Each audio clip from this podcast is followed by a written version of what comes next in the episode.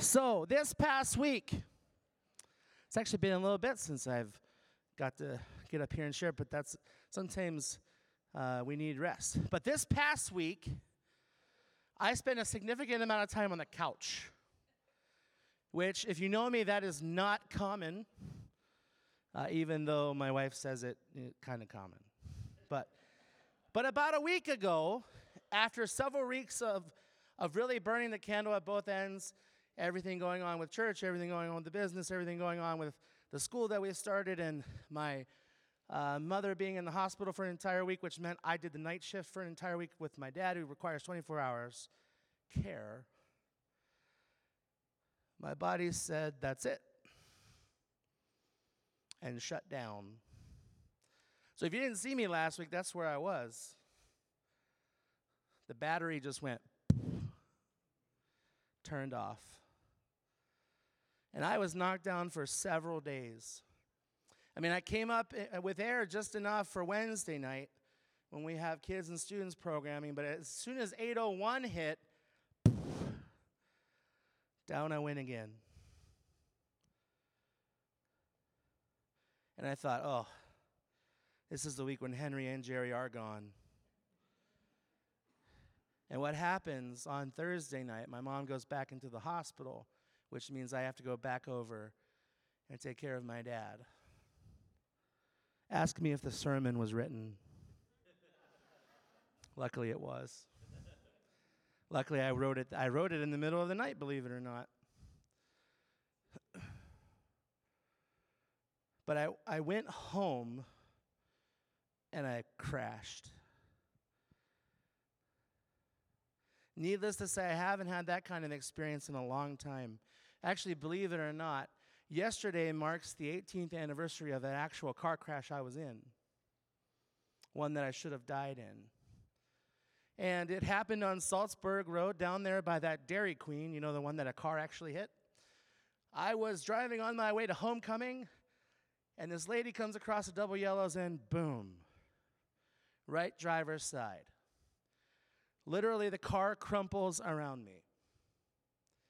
It took an entire year for me to heal. There was no surgery, there was no nothing. But I was down. I was knocked down. And when you're knocked down, you have a chance to think about a lot of things. And I couldn't help but thinking back to like what it was like when I was younger, when I was sick and I was home from school. You may remember this saltine crackers ginger ale, Robitussin, Vicks VapoRub, and the three Bobs Bob Barker, Bob Ross, and Bob Vila. Every now and again, I would sneak in a little Maury Povich or some Sally Jessy Raphael, but for the most part, the three Bobs kept me company. Now, where was my mother? Let me watch these things. But the whole premise of entertainment in the 90s was to teach you something. And each Bob taught me something different. Bob Ross taught me what it meant to be creative, to see the forest for the happy little trees. Bob Barker taught me how to be shrewd with my Plinko chips and seize every opportunity. But I think what I've carried with me all these years was the wisdom of what a firm foundation looks like that I learned by watching Bob Vila and This Old House. It's the kind of foundation that is necessary to build on, or in some cases, tear it down to the studs and rebuild it again. So there's three Bobs. One represents for me wisdom, one represents for me creativity, one represents for me opportunity. If you've ever heard me pray in the last year, you've heard those three words. And I ask for those things daily. But I also ask for one more thing, and that's courage. Now, it's no secret that we find ourselves in a place today, in the American church especially, where we are in desperate need of some creativity, some opportunity, wisdom, and most certainly courage to live out what it means to be the church in 2023 and beyond. It's not easy these days to be somebody who stands for what they believe and represent Christ well. Culture stands almost in complete opposition in many places, and it can really be a test of one's fortitude daily. Perhaps we need to be reminded what good bones look like in this old house. You catch that? All right, we're we're tracking. Ultimately so that we can be encouraged to go out there and move forward and do good work. Let's pray. God, we thank you so much that despite all of our flaws, you build us together as a family unit into this living structure that is the church. Your great big plan for the world until you return. We thank you for each other. We thank you for all the ways that we can support one another. We thank you for all of the ways that when we've needed each other, they've been there. And all the ways that we need to meet needs both inside this building and outside. But if we're going to do that effectively, we need to have some courage. We need to have some wisdom. And we need to be creative with the opportunities that are presented to us as you have laid them out long ahead of time. And it's your name we pray. Amen. First, a bit about stones. Stones are essential to building strong structures. Ask the three little pigs.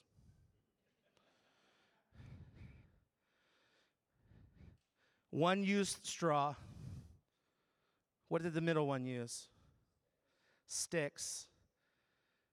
But then the last one used bricks. And when it comes to wolves who are full of hot air, which one stood up the best? The bricks did. Now, when it comes to stones and bricks and those kinds of things, in the building process, there's like three of them that are really important. And each of them performs like a very specific function in the design of a structure. So the first is capstone. Say capstone. Oh, come on. Say capstone. All right. This is also known as coping. And they are protective stones set along the top of a masonry wall. Capstones are designed to throw water off the masonry wall to help prevent damage to the wall and are used to create a finished look to masonry walls and provide a smooth foundation for the building to sit on top of. Then there's keystones. Say keystone. You live in the correct. We we we passed civics. So keystones are wedge shaped. And they're usually at the center of a masonry arch. And they're there to evenly distribute the weight down the sides of each, arch. And oftentimes it is uniquely carved. And it adds a decorative touch. This decorative stone is typically more significant than the other stones as it because of what it does. And last but not least is the cornerstone. Say cornerstone.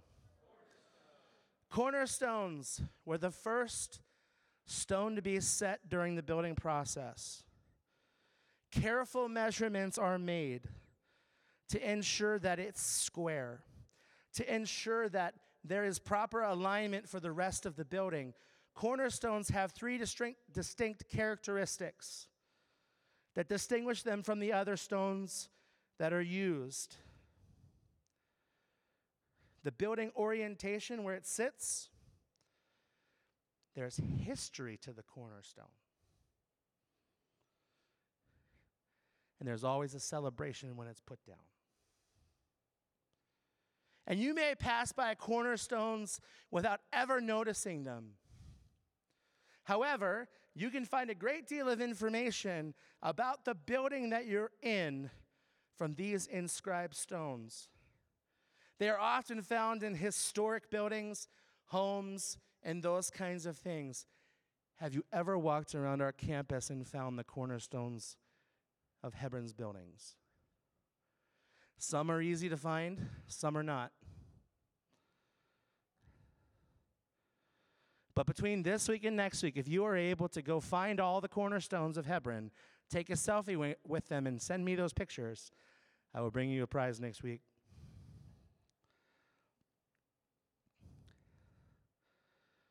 So you have capstones, keystones, cornerstones. Every single one of them important. They all play a part.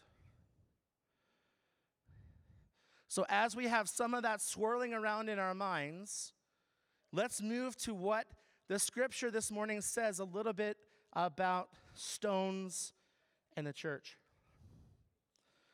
So, jumping in at verse 4, it says, As you come to him, a living stone rejected by men, but in sight, in the sight of God, chosen and precious. Chosen and precious. You yourselves, like living stones, are being built up as a spiritual house to be a holy priesthood, to offer spiritual sacrifices acceptable to God through Jesus Christ. For it stands in Scripture. Now, this is a reference to Isaiah 28. There's also places where this is referenced, but specifically, this is Isaiah 28 16. And it says, Behold, I am laying in Zion a stone, a cornerstone chosen and precious, and whoever believes in him will not be put to shame.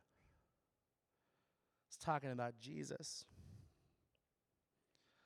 You see, God has been in the business of building things this entire time. He's been at work in human history with his plan of redemption and ultimately seeing his kingdom come. And it's no accident that we begin in a garden. Genesis, we begin in a garden. In Revelation, where do we move to? It's a city. From a garden to a city, there's building that takes place, and stones are involved. God is the master architect, and He has set His cornerstone, Jesus Christ, in place so that His kingdom might expand. Taking that is which is undeveloped, uncurated, or maybe even in some cases needing repair, and bringing it to its ultimate purpose. Verse 7 So the honors for you who believe but for those who do not believe, the stone that the builders rejected has become the corner stone. It's kind of a weird sentence. Because if cornerstones are chosen and precious, and one got rejected, then how did it get chosen? Basically, this is an allusion to the fact that Jesus, being the cornerstone, is being rejected by those who don't want to accept him as such. And because of that, he becomes a stumbling stone, a rock of offense. This is a direct reference to Isaiah 8, verse 14.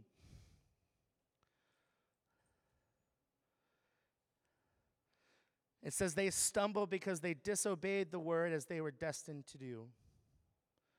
Now, this cornerstone is both one that sets the tone as well as one that stands unequivocally for truth. There are going to be people in the world who not only outright reject Jesus on many different grounds, but there will be those who we know and who we care about that are confronted with truth and turn it aside. This is the reality we must all live with. And this is why it's important for us to represent Jesus well. Because we've been called in verse 9, but you are a chosen race, a royal priesthood, a holy nation, a people for his own possession, that you may proclaim the excellencies of him who called you out of darkness into marvelous light. If you ever wondered what the purpose of the church is, it's right there.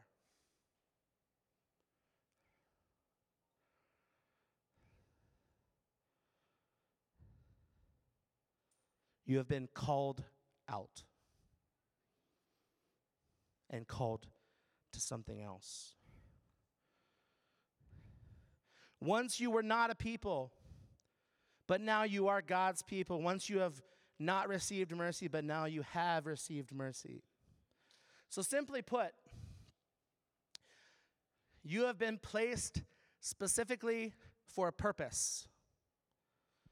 You have been placed creatively, which means that you have gifts that are needed to be shared.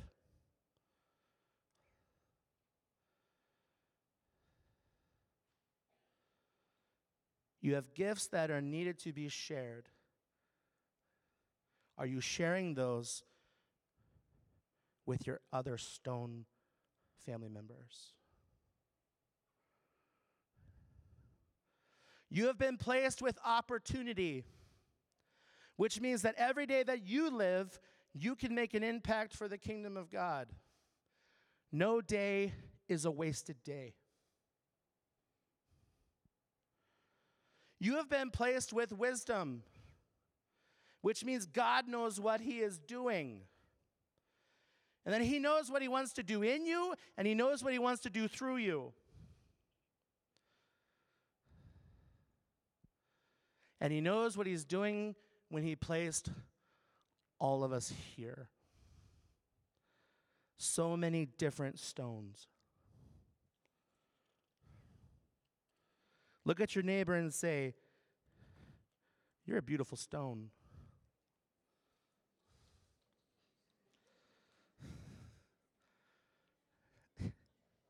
More icebreakers. It is by no mistake that here in this local expression of his enormous kingdom, that you were placed. All of your days up until now have prepared you for right here and right now. You have been called out of darkness into marvelous light. Now is the time to do something about it. Now, a lot of people these days inside and outside of the church, they can get down on the church. They can name a thousand things that the church has done wrong, the ways that they've been hurt. And I get that. I've been a part of it. I've launched those accusations.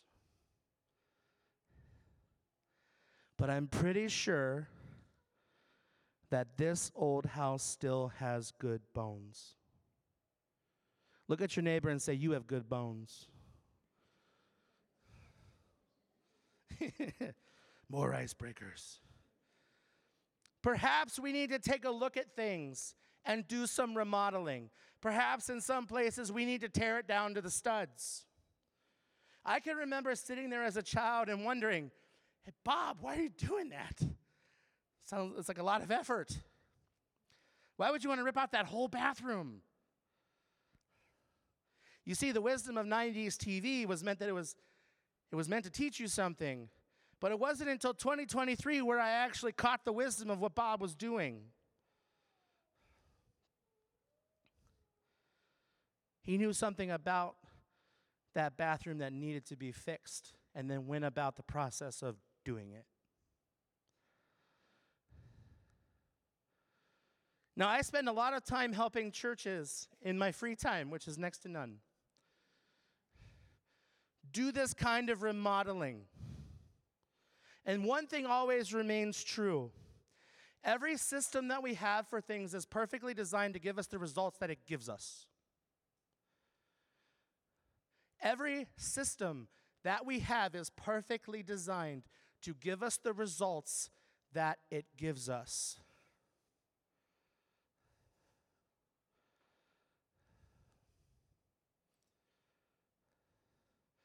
If you aren't getting the results that you're looking for in your life, then you need to change your system. What's the definition of insanity? Doing the same thing over and over again, expecting different results. The reason why the church has survived this long is because people have used wisdom, creativity, opportunity, and courage to do something new in the generation that needs to receive it. Remodeling is painful, it is costly, and it sometimes does not make sense because things on the surface appear that they don't need fixed. But everything we do, like I just said, is perfectly designed to get the results that we get. And with that, that means we need to own it the good and the bad. So, this is a very pointed question, and it's hard hitting, and it's 9:45 a.m. But I'm asking it. Are you someone who really wants to be the church? Or are you simply a part of the church? There's a big difference between being and doing. Are we getting the kinds of results, the kind of results that Scripture is looking for us to produce? Are we producing disciples daily?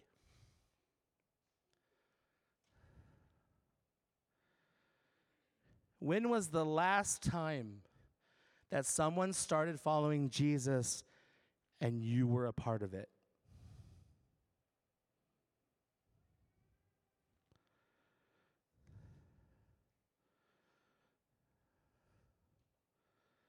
As long as this old house stands, she will need to be remodeled from time to time to meet the needs of those who are dwelling here and out there.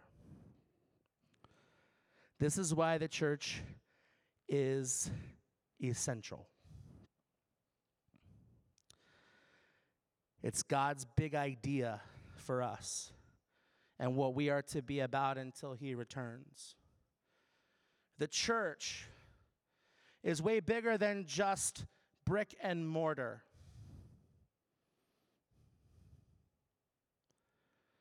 And it's way bigger than what we do here at Jesus o'clock every Sunday.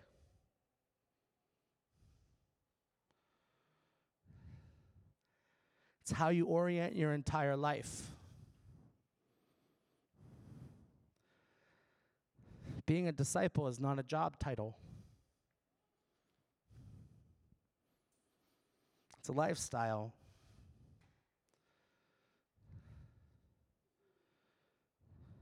Lest us never forget, but this was all put in place and set upon Jesus Christ, the cornerstone.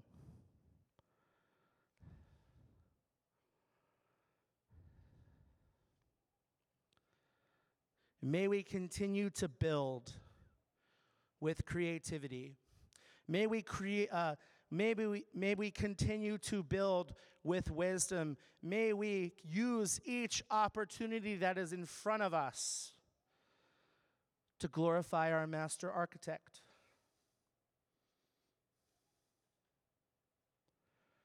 There's a lot of reasons to be down about the church.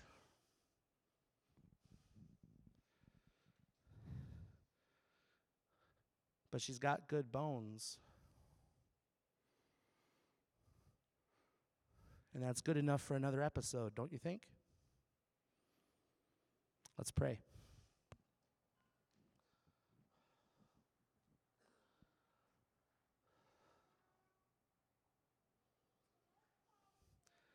Father, we acknowledge that in many ways we are poor representations of you. And we are sorry for this. We ask for your forgiveness that we might be transformed by the power of your word and your spirit